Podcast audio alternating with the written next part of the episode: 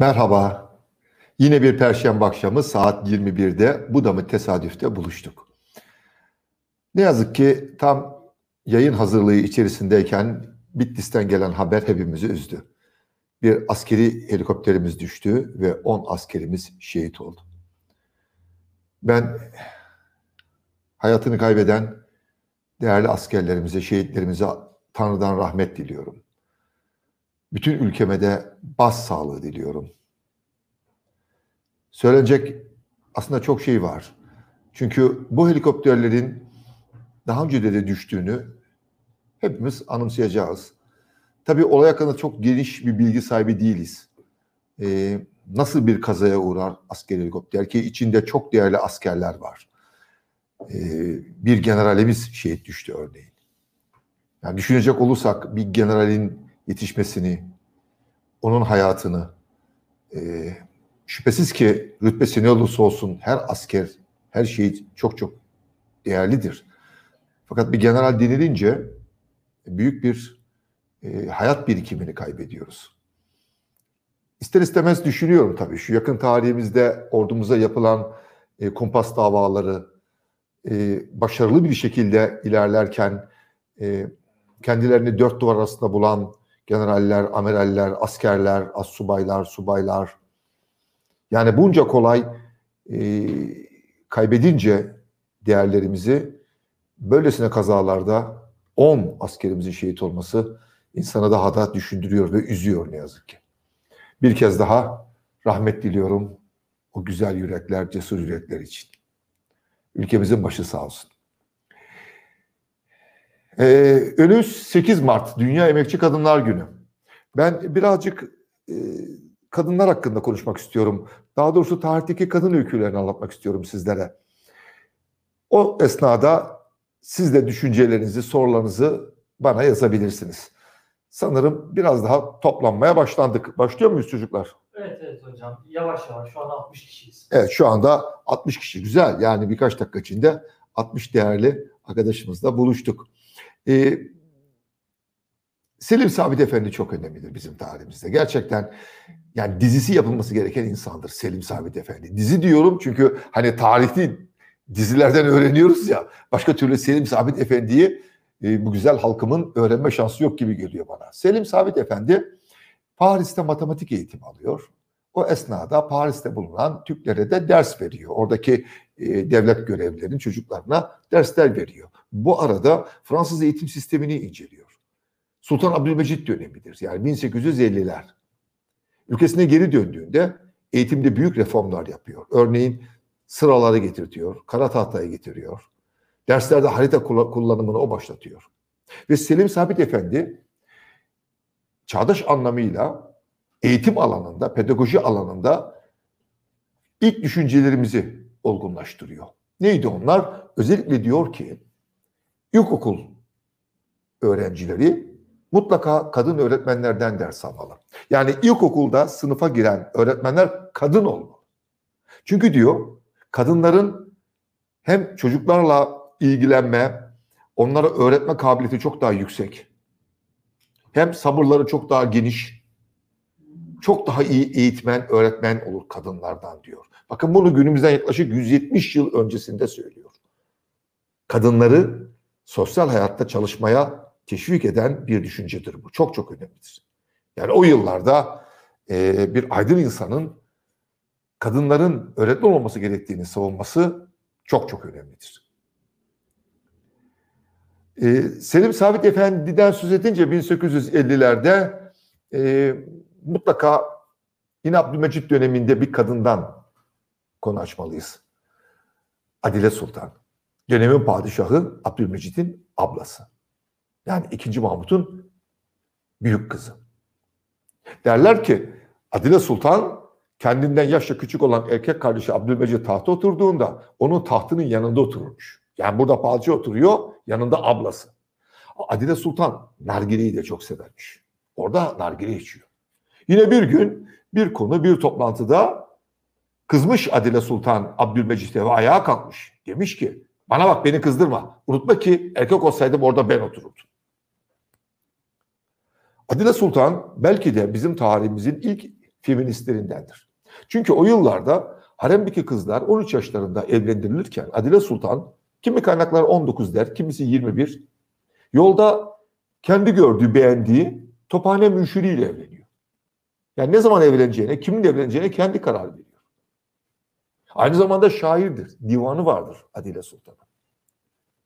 Mustafa Kemal Atatürk hayatını kaybedince bütün mal varlığını halka bize bırakmıştır.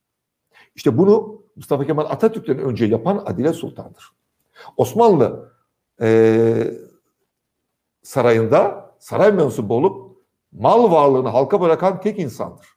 Başka bir var mı ben bilmiyorum. Yok. Benim bildiğim yok. Adile Sultan ama bütün mal varlığını halka bırakıyor. Neydi Adile Sultan'ın bize bıraktığı mal varlığı? Valide Bağ desem, Valide Bağ'daki öğretmenler evi.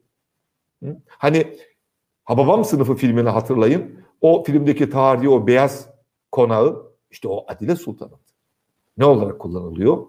Öğretmenler evi. Çünkü halka bıraktı. Bu ülkenin öğretmenlerine. Peki başka neresiydi onun malı mülkü? Kandilli Kız Lisesi. Evet. Nice öğrencimizin okuduğu, Türkan Saylan'ın da yetiştiği Kandilli Kız Lisesi. Ve tabii ki kendi oturduğu sarayını bırakıyor. Fındıklı'daki. Bugün ne olarak kullanılıyor bina? Güzel Sanatlar Akademisi. Ha, bugünkü adıyla Mimar Sinan Güzel Sanatlar Üniversitesi. Evet, o da Adile Sultan'ındı. Bakın öğretmenler evi, lise, akademi, üniversite. Yani onun bütün malı mülkü Adile Sultan'ın bir kadının artık toplumun olmuş, bizim olmuş. 8 Mart Dünya Emekçi Kadınlar Günü'nde mutlaka bu değerli insanları anmalıyız, unutmamalıyız. Selim Sabit Efendi'den söz ettim. Kadınların mutlaka hele ki ilkokul çocuklarına öğretmenlik yapması gerektiğini söylüyor. Yine Namık, Namık Kemal'imiz bir başka aydınlanmacı. 1867 yılında o da bir makalesinde toplumun yarısının üretip yarısının tükettiğini, bunun yanlış olduğunu dile getiriyor. Tabi toplumun yarısı üretiyor ne demek? Erkekler çalışıyor. Kadın emek ve üretim alanlarında yok. Bu doğru değil. Yani düşünsenize beyninizin yarısını kullanmıyorsunuz. Ya da bedeninizin yarısını kullanmıyorsunuz. İki kolunuz var ama tek kolla hayatı ya da tek ayakla idam ettiriyorsunuz. Tek gözle. Beyninizin yarısı. Büyük bir kayıp. Bunları dile getiriyor Namık Kemal. Osmanlı'daki kadına bakmak aslında ne olarak bakabiliriz? Sanat büyük bir hafızadır. Bakın sanat eserleri çok büyük hafızadır. Müzeler toplumların hafızasıdır derken hep bunu anlatmaya çalışıyorum işte. Bugün resim sanatımıza baktığımızda kadın ve kitap konulu bir tablo görüyoruz. Bu tablo çok önemli. Bir kadın kitap okuyor. Bakar mısınız? Alman şair ve yazar Göte'nin kitabıdır elinde tuttuğu. Çok önemli bir tablodur bu gördüğünüz. Çok ama çok önemli. Ressam Abdülmecit Efendi. Kim Abdülmecit Efendi? Son halife. Evet az önce gördüğünüz Halife Abdülmecit Efendi'nin tablosuydu. Alman edebiyatının ünlü yazarı Göte'nin bir kitabıydı kadının elinde tuttuğu. Yoksa o kitap Göte'nin Doktor Faust adlı eseri olabilir mi? Ama işte bakın kadın ve kitap okumak bu tabloyu yapan halife, son halife Abdülmecit Efendi. Osmanlı'daki kadının yerine, kadına verilen öneme bakıyoruz değil mi? Tabii ki bu genişletilemez.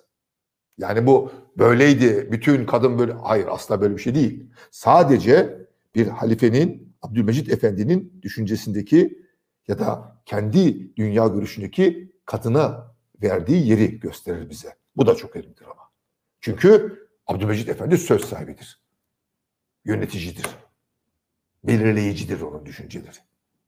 Yine son Halife Abdülmecit Efendi'nin bir başka tablosuna bakalım. Kadını toplumda nerede görüyoruz? Buyurun. Beethoven. Buyurun. Çok dikkatli bakın lütfen bu tabloya. Çok dikkatli bakın. Kızlı erkekli. Evet. O piyanist Dürrü Şaffar Hanım'dır. Tabloda görmüş olduğunuz sağdaki üniformalı kişi son halife Abdülmecit Efendi'nin kendisidir. Tabii o asker kökeni değildi. Dürrü Şafar da piyanist de kızı. Peki neden burada kendini üniformalı resmediyor? E çünkü bu tablo yapıldığı dönem savaş yılları. Balkan Harbi, Çanakkale Savaşı. Evet dışarıda savaş var fakat Beethoven dinlenecek. Ve o Beethoven'ın notalarını piyanoda çalan da kızı. Osmanlı sarayında pek çok padişah piyanisti. Çocukları da piyano eğitimi almıştı. Evet, tekrar edeceğim bir kez daha. Osmanlı'yla Osmanlı sporu karıştırmayın. Ve o ki kadından söz ediyoruz. Mutlaka hatırlamamız gereken çok değerli bir kadın var. Onun hayatı gerçekten çok acılarla dolu. Çocukken okumak istiyordu fakat babası onu okula göndermiyor. Kaçıyor evden. Bir komşusuna sığınıyor. Ve kendi olanaklarıyla, çalışarak, çocuk yaşta para kazanarak okula devam ediyor. Sonra evlendiriliyor.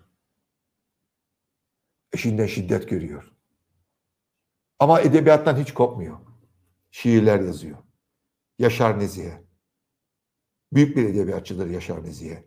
Soyadı kanununda bükülmez soyadını alacaktır. Bükülmez soyadını özellikle alıyor. Yani kadın tarihine baktığımızda hayatı acılarla dolu olan, en çok dolu olanların e, başında belki de edebiyat alanında tabii Yaşar Nezihe'yi görürüz. İlk bir Mayıs şiirini o yazmıştır. 1921 yılında. O dönemin, o yılların Aydınlık Gazetesi'nde de yazıyordu. Nazım Hikmet onu çok seviyordu. Her gördüğünde Yaşar abla diyordu. Ve elbette ki o yıllarda işgal altındaki İstanbul'da büyük bir kadın mucizesini görüyoruz. Kadıköy'de Apollo tiyatrosunda ki biz bunu Samet'le çok tartışıyoruz. Hangi yılda ilk kez sahneye çıkmıştı? Kimi kaynaklar 1919 diyor ama 1920 diyen kaynaklar bizce daha doğru değil mi? Bence de öyle. Bence de hocam. Çünkü 8 Mart 1921'de e, Darülbedai'den ayrılması için atılması için daha doğrusu bir mektup geliyor. 8 Mart 1921 Afife Jale Darülbedai'den atılmak için Evet. mektup geliyor. Ee, Çok tepki alıyor. Çok tepki alıyor. Evet. İstanbul o, dönem işte şeyde birlikte. Bu da 1920 yılında sahne çıktığını daha çok kuvvetlendiriyor Yani değil mi? 19'da çıkıp 2 sene sürmesi birazcık Değil mi? Yani doğru. Yani Afife Jale 1919 yılında sahneye çıkmışsa tepkilerin o kadar uzun sürmesi ve o kadar uzun süren tepkiye o yıllarda, o koşullarda bir kadının e, dayanabilmesi biraz kolay gelmiyor. Mantıklı değil bence de. 1920 Kadıköy Apollo Sineması. Evet Afife Jale sahnede ilk Türk kadını. Yuvalanıyor, tepki alıyor, polis basıyor. Fakat onu seyredenlerden birkaç cesur yürekli erkek ayağa kalkıyor ve alkışlıyor. Diyorlar ki işte görmek istediğimiz Türk kadını bu. Sen her şeyin en iyisini yaparsın. Her şeyin en iyisine layıksın. Afife Jale'yi sahnede seyredenlerden biri, o gün alkışlayan tiyatro seyircilerinden biri bunun tiyatro oyunu yazmaya karar veriyor. Baş kahramanı bir kadın. Afife Jale'den etkileniyor. Yazıyor da oyunu. Darülbedai'ye veriyor fakat Darülbedai oyunu kabul etmiyor. Çünkü o tarihe kadar Darülbedai'de oynanan oyunların hepsi İstanbul'da geçmektedir. Fakat bu oyunun kahramanı olan kadın Anadolu'ya gidiyor. İstanbul'da e, bir e, Fransız mektebinde çok iyi eğitim alıyor ve öğretmenlik yapmak için Anadolu'ya gidiyor. Bu tiyatro oyununu yazan yazar oyunu sahnelenmeyince eserini insanlarla buluşturmak için edebiyatı seçiyor ve onu romana dönüştürüyor. Çalı Kuşu. Reşat Nuri Güntekin'in ünlü eseri. Kadın hakları denildiğimizde başyapıtlardan biridir o. En önemlisidir. İstanbul'da yetişip büyüyen ama Anadolu'ya geçen bir kadın öğretmenidir o romanın kahramanı. Ve Gazi Mustafa Kemal Atatürk büyük taarruz öncesinde Çalı Kuşu'nu okumuştur. Kitap okuduktan sonra etrafındakiler demiştir ki ne kadar güzel bir konuya temas etmiş. Reşat Nuri Güntekin için söylüyor. Şu savaş bitse bir an önce barış gün, günlerine kavuşsak da asıl konularla, böyle konularla ilgilensek. Yani kadınımızı yüceltsek. Ve Cumhuriyet döneminde kadın denilince Cumhuriyet Meydanı'na gitmeliyiz. Meydanın adı her şeyden önce Cumhuriyet Meydanı. Bunu hep söyleyeceğim. O meydanın adı Cumhuriyet Meydanı'dır. İstanbul'da Taksim Meydanı diye bir yer yoktur. Taksim o bölgenin eski adıdır. Güzel bir attır, önemli bir attır tabii. Onu da kullanacağız. Onu da unutmayacağız. Ama bileceğiz ki meydanın adı Taksim Meydanı değil, Cumhuriyet Meydanı'dır. Neden meydanın adı Cumhuriyet Meydanı? Çünkü İstanbul işgalden kurtulunca bizimkiler İstanbul'a girince Türkiye Büyük Millet Meclisi ordusu İstanbul'a girince dört tane zafer takı konuldu. Bu zafer takının biri Galata Köprüsü'nün Eminönü ayağına kondu. Böyle süslü bir tak. Öteki zafer takı Galata Köprüsü'nün Karaköy ayağına. Üçüncü zafer takı İngiliz konsolosluğunun önüne. Evet, özellikle. Altından geçiyor bizimkiler. Zafer takı. Dördüncü zafer takı da Cumhuriyet Meydanı olarak bildiğimiz yere Taksim'e kondu. Neden? Çünkü Türkiye Büyük Millet Meclisi'nin oluşmasına e, sebebiyet veren Anadolu Müdafaa Hukuk Cemiyeti'nin bütün temsilcileri bu Bağımsızlık Savaşı'na katılan bütün cemiyet temsilcileri oradaydı. Yani tören asıl orada yapıldı. O zamana kadar Taksim diye bilinen yer e, İstiklal Caddesi'nin ucu, orada bir topçu kışlası şehrin dışında, mezarlıklar, talimhane, yani yerleşim yeri değildi, meydan değildi. Şehrin dışındaki boş bir alan. İlk kez Türkiye Büyük Millet Meclisi ordusu İstanbul'un özgürlüğünü orada kutladığı için oraya meydan vasfı verildi. Bu yüzden adı Cumhuriyet Meydanı'dır. Ve orada bir anıt, görmüş olduğunuz anıt. Anıtın adı Taksim ya da Atatürk anıtı değil, Cumhuriyet anıtıdır. Evet, bunun da adı Cumhuriyet. Bunu ısrarla söylüyorum çünkü Paris'te de bir Cumhuriyet Meydanı vardır.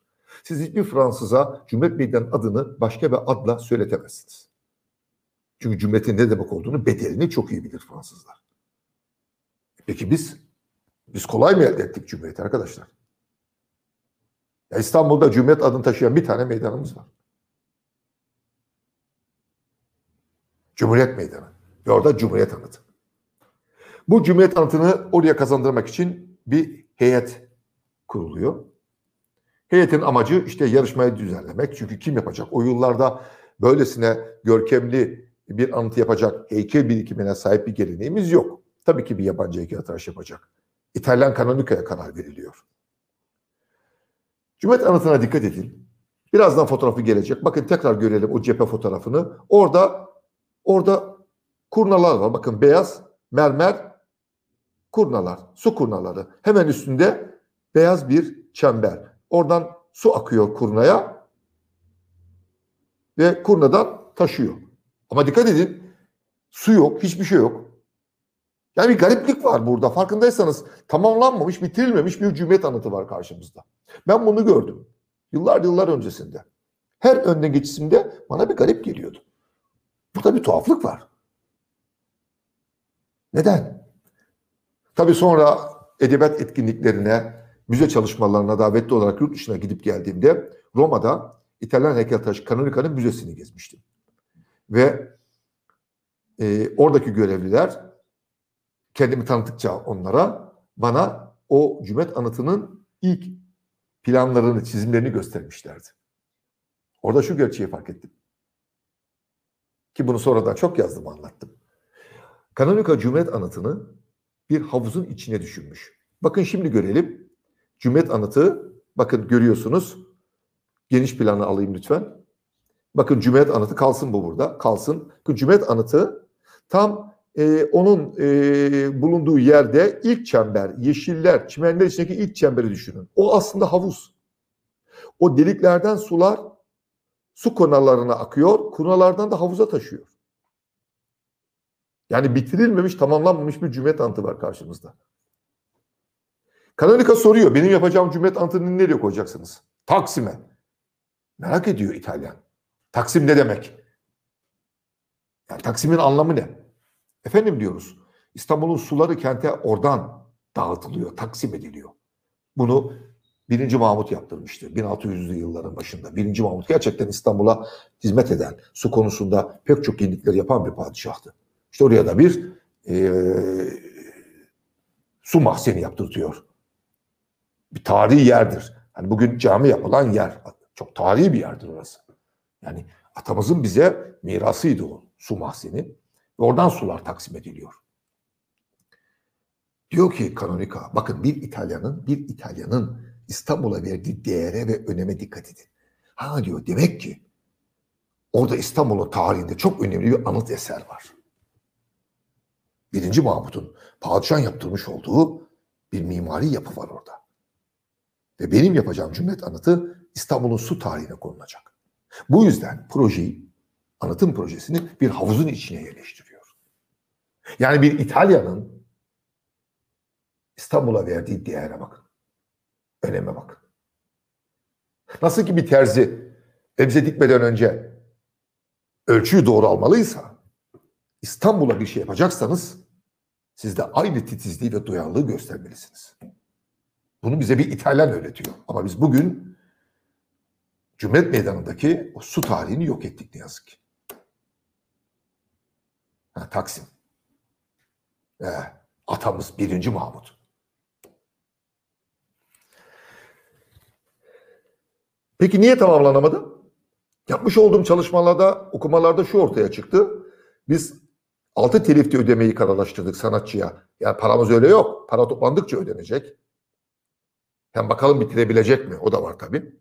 Beş taksitin parasını topladık ama altıncı ve son taksiti ödeyemedik. Bu arada tabii bunun yanında bir de tartışmalar çıktı. O da Cumhuriyet Anıtı'nın yapıldığı malzeme. Kanonika'nın seçmiş olduğu o mermer taş yapı Akdeniz ikliminde geçerli. Fakat e, bizim coğrafyamızda, bizim klimamızda, hava ve iklim koşullarımızda o taş giderek farenin tırtıkladığı bir peynir gibi erimeye başlıyor. Yani yanlış malzemeyi seçiyor Kanonika. Sonradan zar zor kurtarıyoruz Cumhuriyet Anıtı'nı. İşte efendim bu nedenle de, de para ödenmedi. Bence biz bunu yapacak insan değiliz. Yani kardeşim malzemeyi doğru seçseydin. Bu doğru bir yani sanatçıya böyle şey yapamazsınız. Ee, bundan dolayı parasını vermemezlik yapmak ay, ay, ayıp yani. Ama para yoksa o zaman ödeyemiyorsunuz işte. Ve dikkat edin lütfen. Cumhuriyet Anıtı aslında bir kapı. Tekrar görelim geniş açıdan Cumhuriyet Anıtı'nı. Bakın bir kapıdır burası. Şu görmüş olduğunuz cephe, İstiklal Caddesi'ne bakan cephe Cumhuriyet dönemi simgeler. Bunun hemen 180 derece arkasındaki cephe ise Harbiye'ye bakar. O da Kurtuluş Savaşı simgeler. İki taraf şu yükselti kapıdır aslında. Ve gelelim hemen su kurnalarının olduğu yere. Şimdi o kurnaları yakından görelim lütfen. Bakın Burada zaferi simgeleyen bayrak açmış askerler var. Her iki cephede de aynı asker, aynı bayrak. Fakat yukarıda farklılık görüyoruz. Yukarıda, şimdi onu yakından görelim, peçeli bir kadın yüzü var. Öteki tarafta ise, bunun tam tersi cephede ise, peçe kalkmış, çağdaş gülen bir kadın yüzü var. Peki nedir bu? Cumhuriyet anıtı Kanuka tarafından Roma'da yapılmaya başlandığında Sanayi Nefise Mektebi'nde yani bugünkü adıyla e, Güzel Mimar Sinan Güzel Sanatlar Üniversitesi'nde yani Adile Sultan'ın e, bize bıraktığı mülklerinden biri olan Fındıklı'daki okulda. Bugün orada okul. Sanayi Nefise Mektebi'nde bir yarışma açılıyor. Birinciliği kazanan öğrenci masrafları Türkiye Cumhuriyeti tarafından karşılanmak üzere Roma'ya gönderilecek ve bir yıl e, Kanonika'nın yanında çalışacak. Bütün öğrenciler katılıyor birinciliği sahabe Ziya kazanıyor. Gönderilmiyor. Neden? 21 yaşında bekar bir genç kız. Efendim ne demek bir genç kızı devlet parasıyla yurt dışına Cumhuriyet'in daha ilk yılları 1926. Fakat yani kökler yine hala o eski kafadan ne yazık ki besleniyor. Tabii bugün de öyle. Yani Cumhuriyet ve devrimler birdenbire her şey güllük gülistanlık değil. Şu günlerde yaşadığımızı düşünsenize.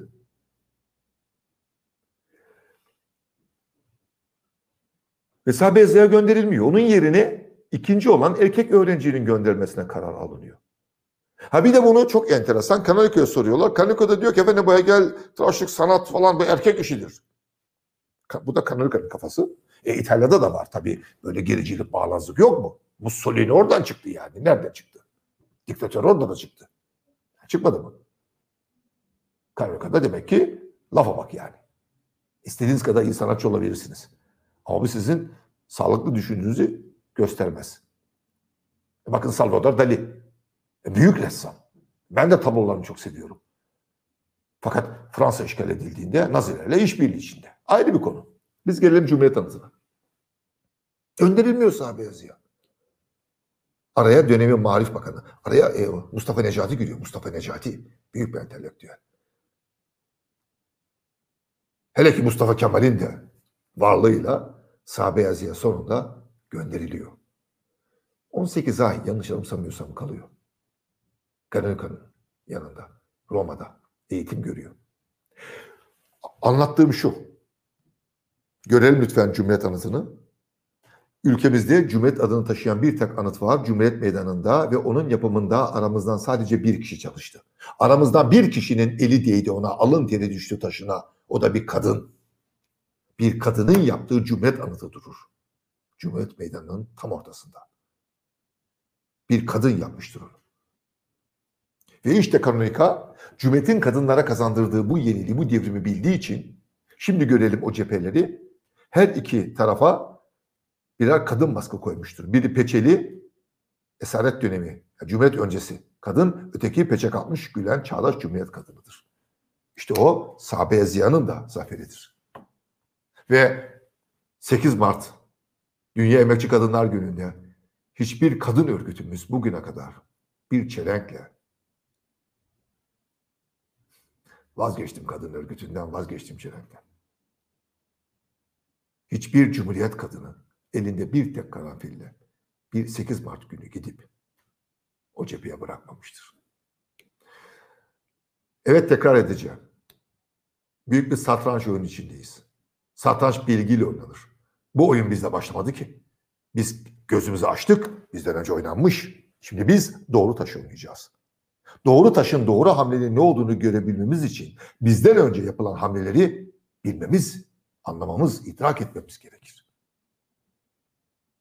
İşte satrancın taşları duruyor her yerde. Satrancı bilmeyen de dam oynayacak. Amacı taş yedirmeden taş yemek, günü kurtarmak. Ve bakın Cumhuriyet Meydanı'nda Cumhuriyet döneminde müthiş bir fotoğraf çekiliyor. Tam da Cumhuriyet Anıtı'nın önünde. 1930'lu yılların başları. Görelim lütfen fotoğrafı. Nakiye öğretmen. Bir kadın yine. Feyziye Mekteplerinin müdüresiydi.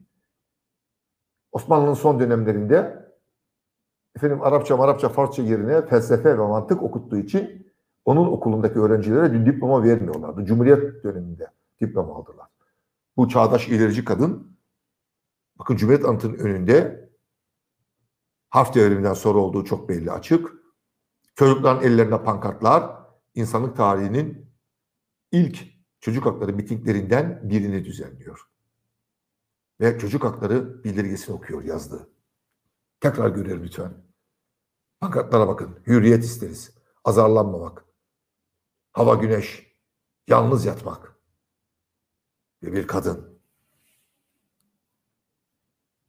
O ki kadınlardan söz ediyoruz. Gelin 19 Mayıs 1919 gününe gidelim.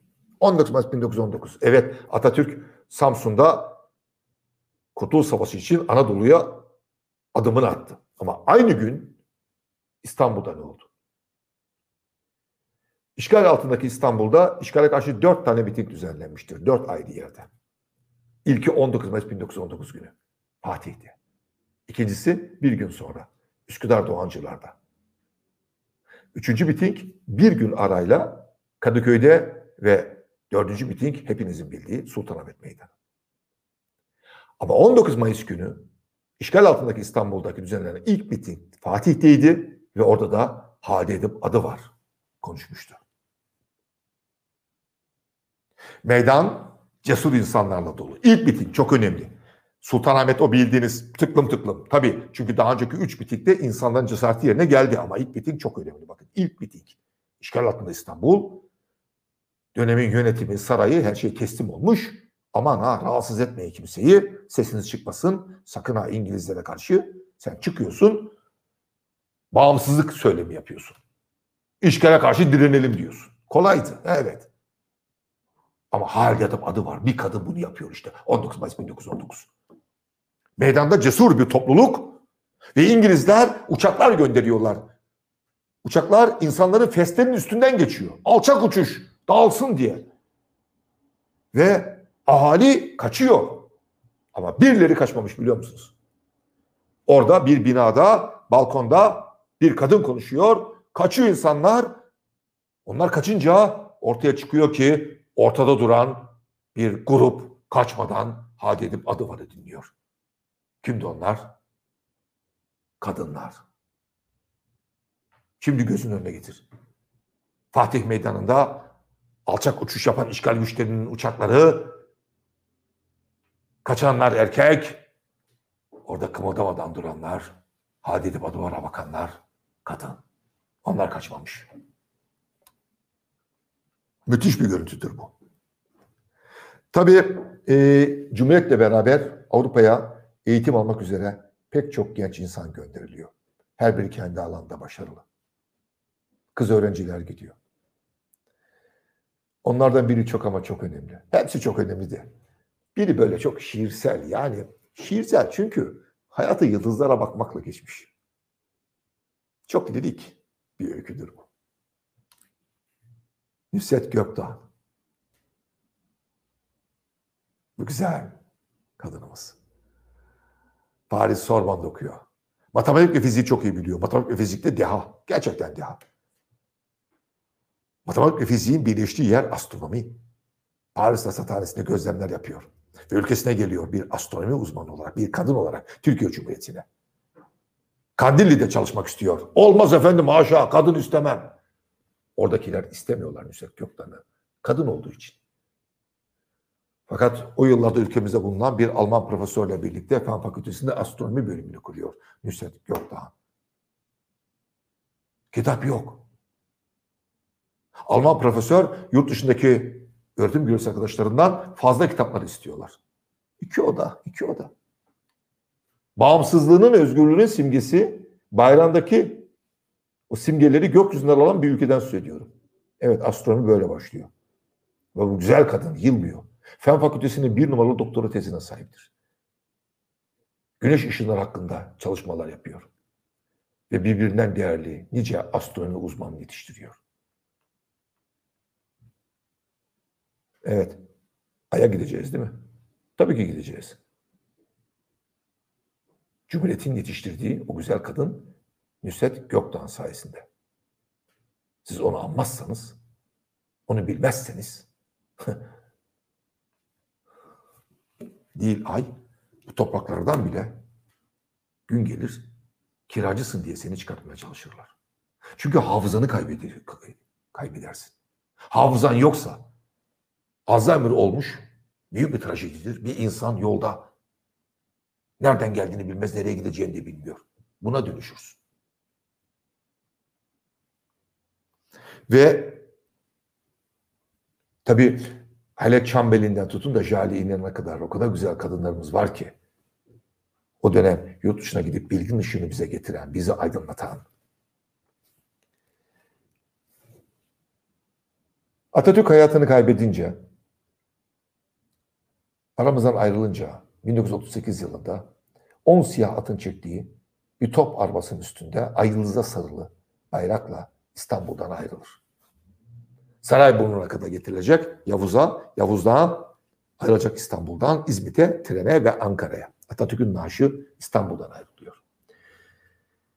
Ve onun arkasından yürüyenlerden, öğrencilerden, onların taşıdığı bir çelengi görelim şimdi. Bir çelenk taşınıyor. Pek çok çelenkten biri. Bu çelengi bizi ilgilenen tarafı tam ortasında bir kız öğrenci duruyor. Bu Sanayi Nefise Mektebi'nin çelengidir. Ve o çelengin ortasındaki Cahide Tamer. Bir kız öğrenci. Kendisine bilginin yolunu açan okumanın yolunu açan, seçme seçilme hakkının yolunu açan o büyük insanı Mustafa Kemal Atatürk'ün arkasından yürümektedir. Ve bakın o gün arkasından siyah matem çelengini, okulun matem çelengini e, taşıyan Cahide Tamer yıllar sonra nerede karşımıza çıkıyor? Yıl 1953. 1453 yılında İstanbul Fethi'nden 500 yıl sonra Fethin 500. yıl kutlamaları için harap ve perişan bir durumda olan Rumeli Hisarı'nın onarılma kararı alınıyor. Ve bu projeyi yürüten görmüş olduğunuz Cahide Tamer'dir. İşte o gün Atatürk'ün arkasından Sana Nefise Mektebi'nin çeliğini taşıyan o genç kız, mimar Cahide Tamer. Fatih Sultan Mehmet bizzat yapımında kendi çalışmıştır Rumeli Hisarı'nın. Ondan 500 yıl sonra biri daha yaptı onu. O da bir kadın, bir cumhuriyet kadını. Cahide Tamer. Şimdi Rumeli Hisarı'na bir de bu gözle bakın ha. Ve kadınlar, kadın öyküleri anlatacağım dedim ya size. Ben böyle arkadaşlar konuşuyorum ama gelen soru falan var mı? Var var hocam. Ha pek birazcık birkaç birkaç dur evet ben sizi unuttum ya kusura bakmayın böyle e, biraz da yani duygu olmadan bir şey olmuyor ki yani hissi senet olmadan bir şey olmuyor ki. Böyle aldım başımı gidiyorum. E, peki var mı bir soru görelim lütfen ya da düşüncesi olan bir arkadaşımız. Evet, bir, bir soru geliyor hocam. Özge Kahriman. Sunay abi, Nazım'ı bir kente benzetecek olsan bu hangisi olurdu? Oo. Özge çok güzel soru. Ayrıca Fransız edebiyatından okuma önerileri paylaşabilir misin? Tüm ekibe çok teşekkürler hazırladığınız bu harikulade program için. Teşekkür ederim. Bugün aslında bizim ekip birazcık fire verdi. Bayağı fire verdi. E, Ali Ozan biraz rahatsız. E, Mehmet Erbil iki haftadır gelmiyor. E, Can, Can, Can adı güzelin haklı bir gerekçesi var. E, geçmiş olsun diliyoruz bu arada. Can'ın eşi sevgili Zeynep'e. Küçük, küçük. Çok e, önemli değil. Ama bir operasyon e, atlattı. Tabii ki onun yanında olması gerekir. Bu yüzden ekipten sadece Doğa ve Samet var. Evet. Şimdi e, Nazım bir kente benzetecek olsa. Çok güzel bir soru. Bir kente benzetemeyiz Nazım. Çünkü Nazım bence üç kenttir. İstanbul, Moskova, Paris. Bu üç kentin de ortak yönleri çoktur. Üçü de kendi başına kimliği ve karakteri olan, tarihte bir duruşu olan kenttir. Ama üçünün de ortak yönleri vardır biliyor musun? Köprüleri örneğin. Nazım İstanbul'u özlemine gittiği bütün kentlerde oturduğu kafeleri ben hep gittim gördüm. Hep bir köprü başı. Neden? Çünkü Galata Köprüsü'ne benziyor. Sanki Karaköy'de oturmuş. İstanbul'da hissediyor kendini. Ee, bu üç şehir Paris'i çok severdi. Çünkü gerçekten e, entelektüel yapısı çok dolu dolu bir kenttir. Ben de benden çok Paris'i seviyorum. Neden? Yani turistik yönünden dolayı değil. Sahafları çok iyi, sahafları. Sevgili Özge. Yani Paris'te olan sahaflar hiçbir yerde yok. İnan bana. Müthiş. Yani bir sahaf söyleyeyim sana. Bir sahaftan içeri girdiğimde e, Alpin bir sahaf. Alpin ne demek? İşte Alp dağlarıyla ilgili. Binlerce kitabı var. İçinde sayfalarından birinde Alp dağlarıyla ilgili herhangi bir bilgi yoksa, yani Alp dağları geçmiyorsa o kitabın içinde o kitabı içeri koymuyor. Ya söz eden bir şiir olacak ya da bir romanın bir yeri Alp dağında geçecek ya da ne bileyim Alp dağındaki bir çiçeği, bir kuşu, bir şeyi anlatacak. Böyle bir sahaf olur mu? Var. Yani düşünsenize Türkiye'de bir sahaf e, açacağız. Raflarındaki bütün kitaplar e, Toros dağlarını anlatacak. Yani Toroslardan söz etmeyen hiçbir kitap olmayacak. Ya da Ağrı Dağı'ndan. Ya da Ana, ya vazge Anadolu'daki bütün dağları katalım hadi. Yani Anadolu'nun dağlarının içinde sayfalarında yer aldığı kitaplardan oluşan bir sahaf. Ne güzel olur değil mi? Yine bir başka sahaftan içeri girdiğimde benim hayatım hep sahaflarda ve antikacılarda geçti geçecek. Havacılık tarihiyle ilgiliydi. Yine büyük bir sahaf. Raflarda kitaplar havacılık tarihi. Ama sevgili Özge. Balon ve zeplin. Evet uçak yok. Kanatlı bir uza, uçan araç içeri giremez. Wright kardeşleri adam sevmiyor. Wright kardeşlerden sonrası yok. Balon ve zeplin. İçeriği bunlardan oluşan kitaplardan bir sahaf sen düşünebiliyor musun? Bu yüzden Paris dedim. Ee, Moskova tabii onun aslında e, Nazım 1951 yılında ülkesini terk etmek için terk etmek zorunda kaldığı için Moskova'ya gitmeden önce de orada okumuştu. Mayakovski'ye hayrandı. Ünlü Rus şair. Bu yüzden Moskova. Ama en çok da tabii ki İstanbul. Onu sen de biliyorsun sevgili Özge. Fransız edebiyatın okuma önerileri. Tabii e, şiirse e, en çok e, Apollinaire. Ben Apollinaire, Jacques Prévert, e, Paul Eluard, Aragon. Ben bunları çok seviyorum. Hocam bir de Baudelaire. Baudelaire klasiklerden tabii ki Baudelaire. Baudelaire zaten bizim edebiyatımızı en çok etkileyen. Evet. Yani bizim edebiyatımızı en çok etkileyen ee, Baudelaire olmuş. Lamartine ki o da gelip gidiyor bize biliyorsun. O da e, mutlaka. Ama ben biraz daha şey seviyorum ya. Yani Fransız edebiyatının ikinci yenicilerini diyeyim sana. Birazcık biraz öyle. Biraz garip de ikinci yeni. Prever dedik ya işte. O biraz Orhan Veli'dir. Yani bu benzetmeler çok doğru değil ama biraz daha yakınlaşsın diye bilgileriniz böyle örnekler veriyorum. Mesela Jacques Prévert Fransız edebiyatının Orhan Veli'si yani öyle düşünün. Apollinaire Cemal Süreyya'sı. Ya öyle değil de işte biraz yani ha, bir ilişki kuracağız ya. Ee, tabii ki e, Victor Hugo.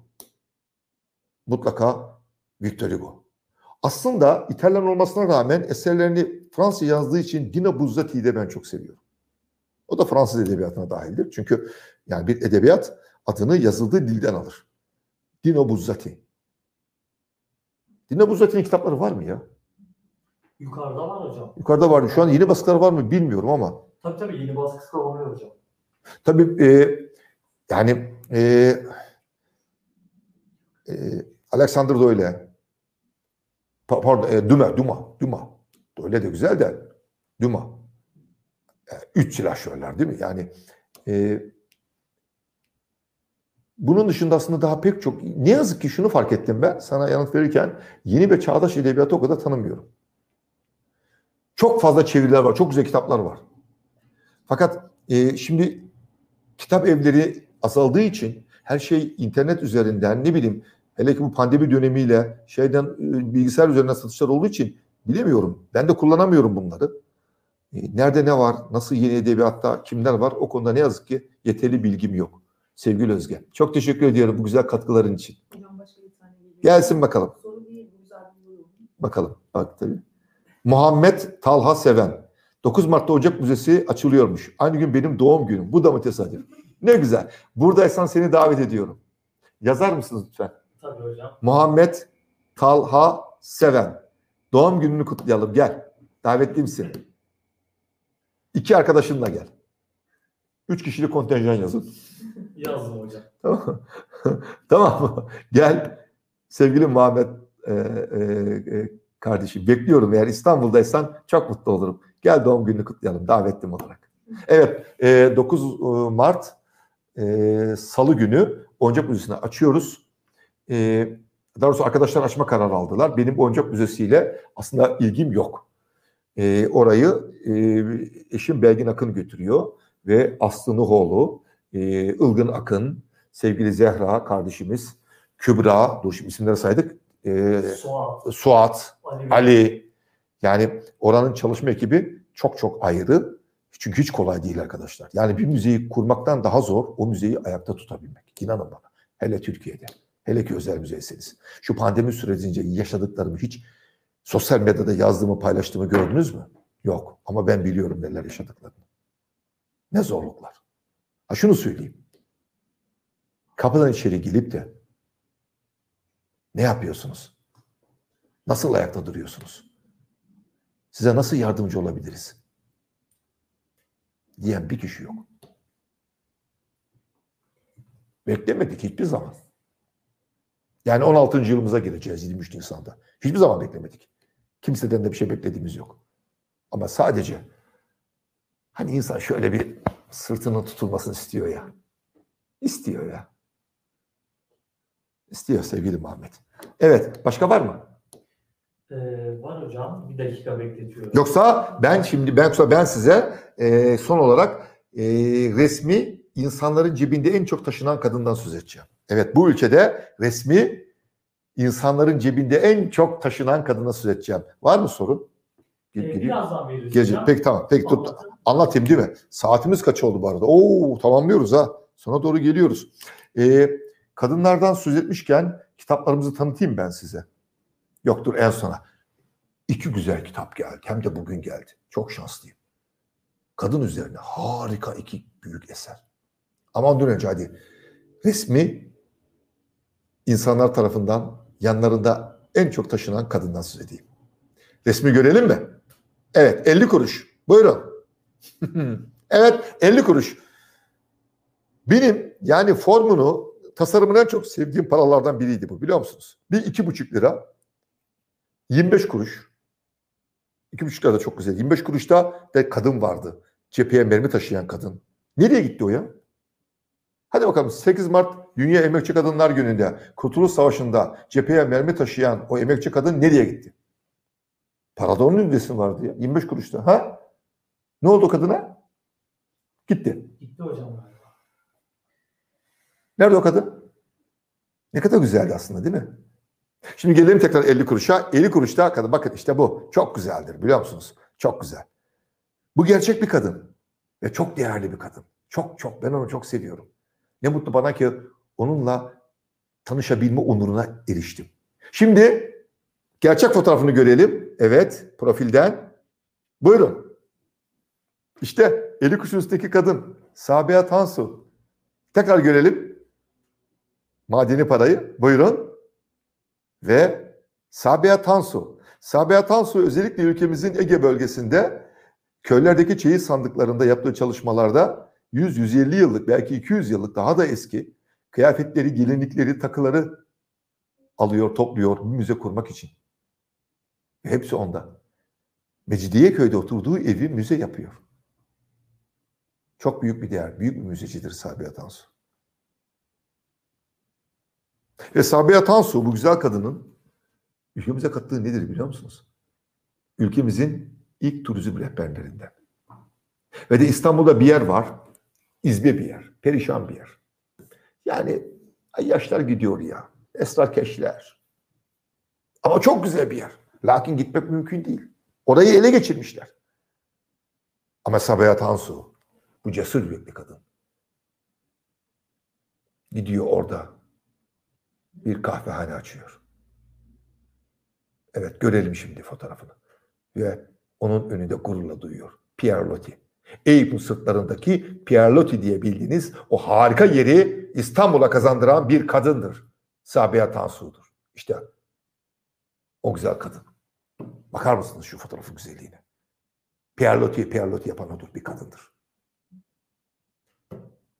Pierre Loti'ye giden çıkan kaç kişi bunu biliyor? Kaç kişi bu güzel yeri bir kadının cesaretine borçlu olduğumuzun farkındadır. Evet. Ve geliyoruz yavaş yavaş programımızın sonuna. Var mı? Var hocam. Bakın Ee, evet alalım bakalım bir arkadaşımız daha. Evet Deniz Gezen. Sunay Hocam 28 Şubat Yaşar Kemal Usta'nın ölüm yıl dönümüydü. Onunla ilgili bildiğiniz bir anınız var mı? Varsa anlatır mısınız? Deniz Gezen. Sevgili Deniz, Yaşar Kemal'le anım o kadar çok ki. Hele ki hayatının son yıllarında haftada en az bir gün birlikte olurduk. Ama şunu söyleyeyim. Eşim Belgin bana sürpriz bir doğum günü partisi düzenledi 50, 50. yaşıma girerken. Bilmiyordum ben. Boğaz'da 3 katlı bir binanın en üst katı. Tabii ki restoran. Yaklaşık 100 kişi. Ben sürpriz bir şekilde orada buldum. Ben doğum, doğum günü kutlamıyorum. Çünkü doğum günüm 12 Eylül. 80'den beri kutlamıyorum. Arkadaşlarım kutluyor, teşekkür ediyorum. Ama ben kutlamıyorum. O gün de sürpriz bir şekilde Ketenpere'ye getirildik. Kendimi orada buldum. Hayatımda sevdiğim birbirinden güzel insanlar orada. Sohbet, muhabbet. Bir haber geldi. Yaşar Kemal aşağıda. Biliyorum ki Yaşar Kemal hasta. Evden çıkmaması gerekir. Üç katı uçarak aşağı indim sevgili Deniz. Baktım binanın girişinde bir iskemlede oturuyor.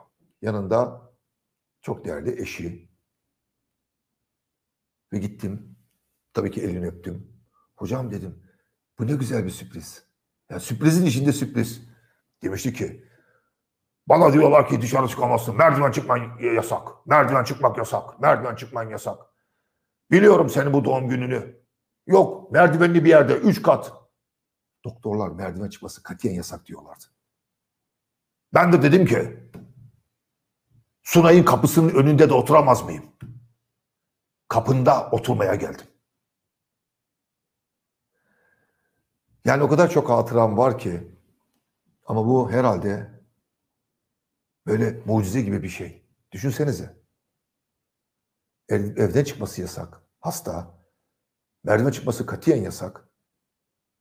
Gelmek istiyor. O da orada olmak istiyor. Tabii ki Belgen ona da haber verdi. Ama gelemeyeceğini biliyordu tabii ki. Fakat o içine sindiremiyor.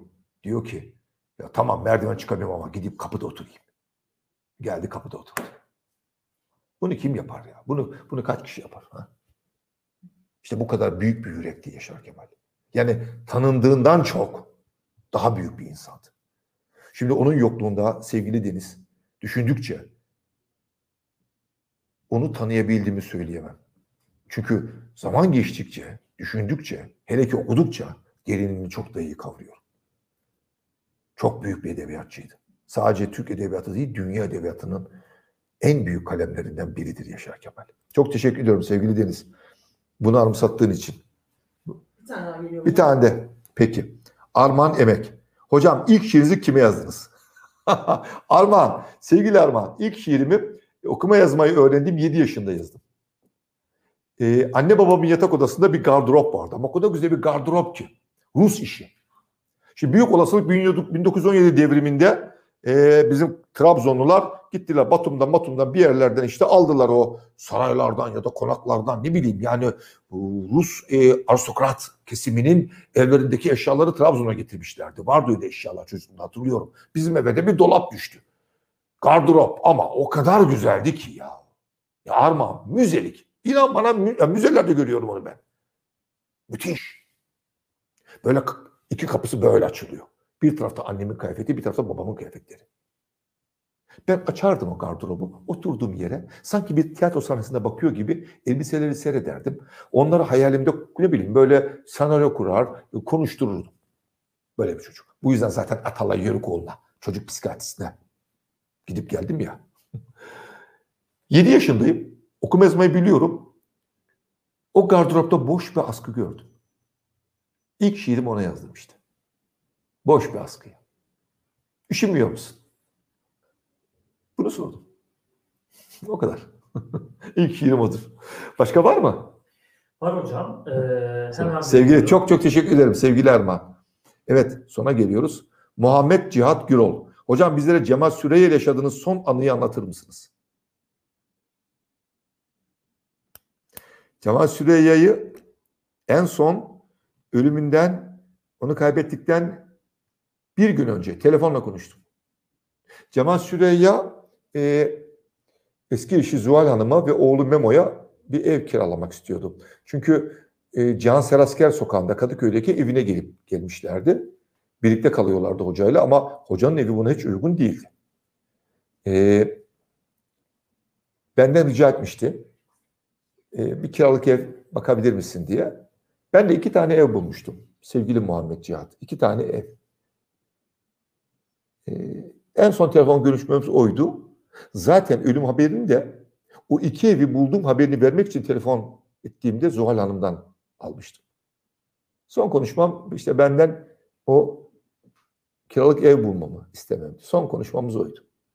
Tabii ki onu defnetmek için o gün muhteşem bir gündü. Yani e, hocayla gezdiğimiz bir gün. Gömmeden önce biraz gezdirin beni diyor ya bir dizisinde. Mehmet Ali Işık Hatay lokantasının sahibi. Oğlu Memo ve ben. Hocayı Haydarpaşa Hastanesi'nin morgundan aldık cenaze arabasıyla. Şişli Camii'ne götüreceğiz. Fakat şoför birinci köprüye doğru giderken aklıma o dize geldi. Rica minnet. Harebe doğru gittik. Salacak kıyısından geçiyoruz. Kız Kulesi'nin tam karşısındayız. Tarihi yarımada. Hocayı gezdiriyorum. Üsküdar Meydanı. Kuzguncuk. O son yolculuğu. Son yolculuğumuzda öyle yaptık sevgili Muhammed Cihat. Teşekkür ediyorum bu güzel katkın için. Hocam bir soru daha var. Ee, son sorumuz olsun. Çok Tabii, Serpil tabii. Sormuş. Fatih Erdem Kavak. Merhaba hocam. Edebiyatımızı nerede görüyorsunuz? Bir şeyler katmak için neler yapmalıyız? Ben şiirlerimle katkı yapmak istiyorum. Bu konuda kendimi nasıl geliştirip sesimi nasıl duyurabilirim? Sevgili Fatih Erdem Kavak. Yeni kuşağı az önce bir arkadaşımızın sorusunu yanıtlarken şu andaki yeni Fransız edebiyatının ne durumda olduğunu bilemediğim, takip edemediğimi söyledim ya. Bu kendi edebiyatımız için de geçerli. Ne yazık ki. Çünkü eee benim yetiştiğim dönemlerde 80'lerde 90'larda böyleydi. Hatta 2000'lerde de birazcık öyleydi. Dergiler vardı. Ve bu dergilerin arka sayfalarında genç şairlerin, öykücülerin eserleri yer alıyordu. Ve biz tanıyorduk kimler var. Biz seçkiden geçiyordu. Çünkü dergilerin başında edebiyatçılar vardı.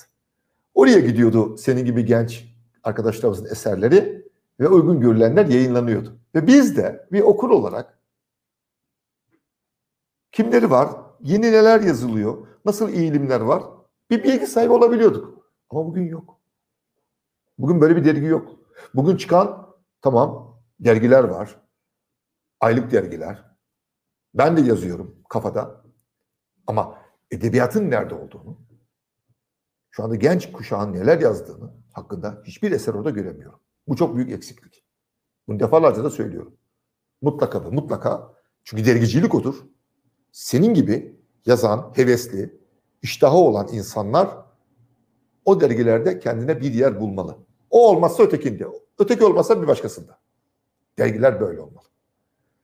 Bu yüzden edebiyatımızı nerede görüyorsunuz deyince aklıma gençler geliyor benim. Gazete olan gençlerdir. Sizsiniz. Yani tutup da şimdi ne bileyim diğer ne bileyim e, Mario Levy'den, e, Buket Uzuner'den, Akgün Akoba'dan söz etmek kolay. Boş ver. Edebiyatımızı nerede görüyorsunuz sorusunun yanıtı sizsiniz. Ama işte dergiler ede- edebiyatın mutfağıdır.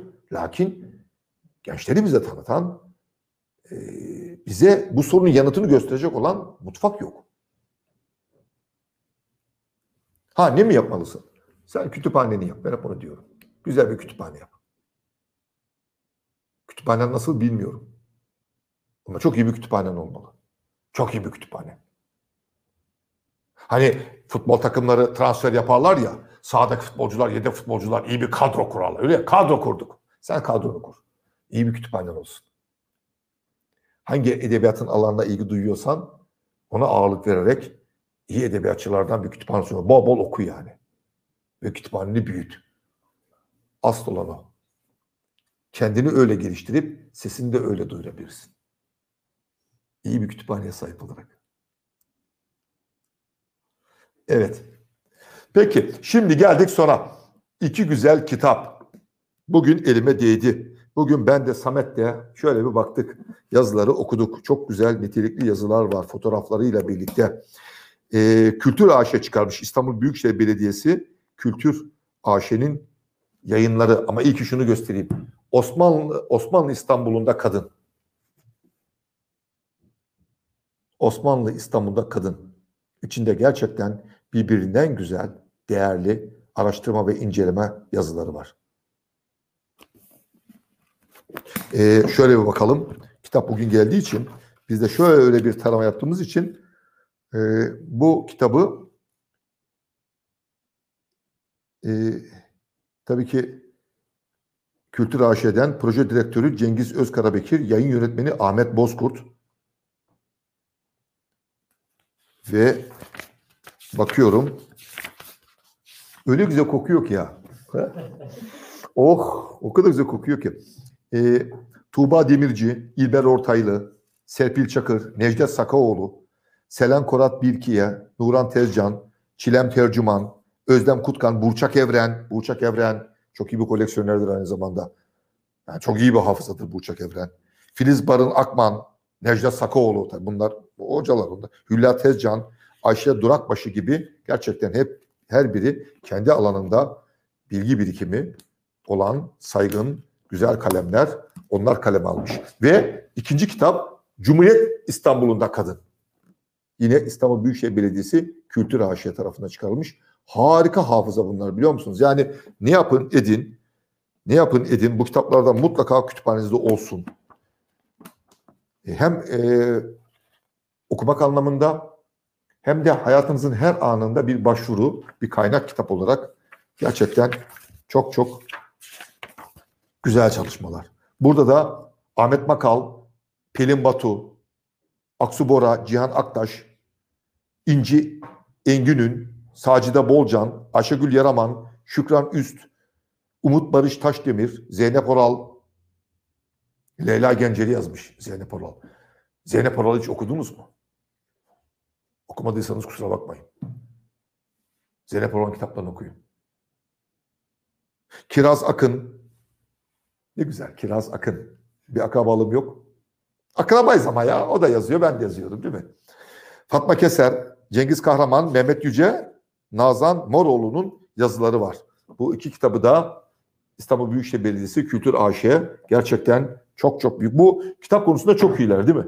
Evet hocam kesinlikle. İstanbul Kitapçısı olsun, yayınladıkları kitaplar olarak gerçekten teşekkür ediyorum Kültür AŞ'ye. Çok nitelikli, çok güzel kitaplar çıkıyordu ki bir önceki dönemde çıkan şu hani Yüzler dizisi de çok başarılı bir diziydi. Evet, İstanbul'un yüz ağacı. İstanbul'un Yüz Ağacı değil mi? evet, yüz sa- sahne sanatçısı. Sinema sinema salonu o da çok güzeldi bak yani doğruya doğru. Gerçekten güzel. Çünkü bunlar bizim hafızalarımız. Ben bu tür kitapları çok seviyorum. Geldik bir bu da mı tesadüfün daha sonuna. Hep böyle kalbimiz buruktu. Şehitlerimizden dolayı. Kolay değil. 10 asker.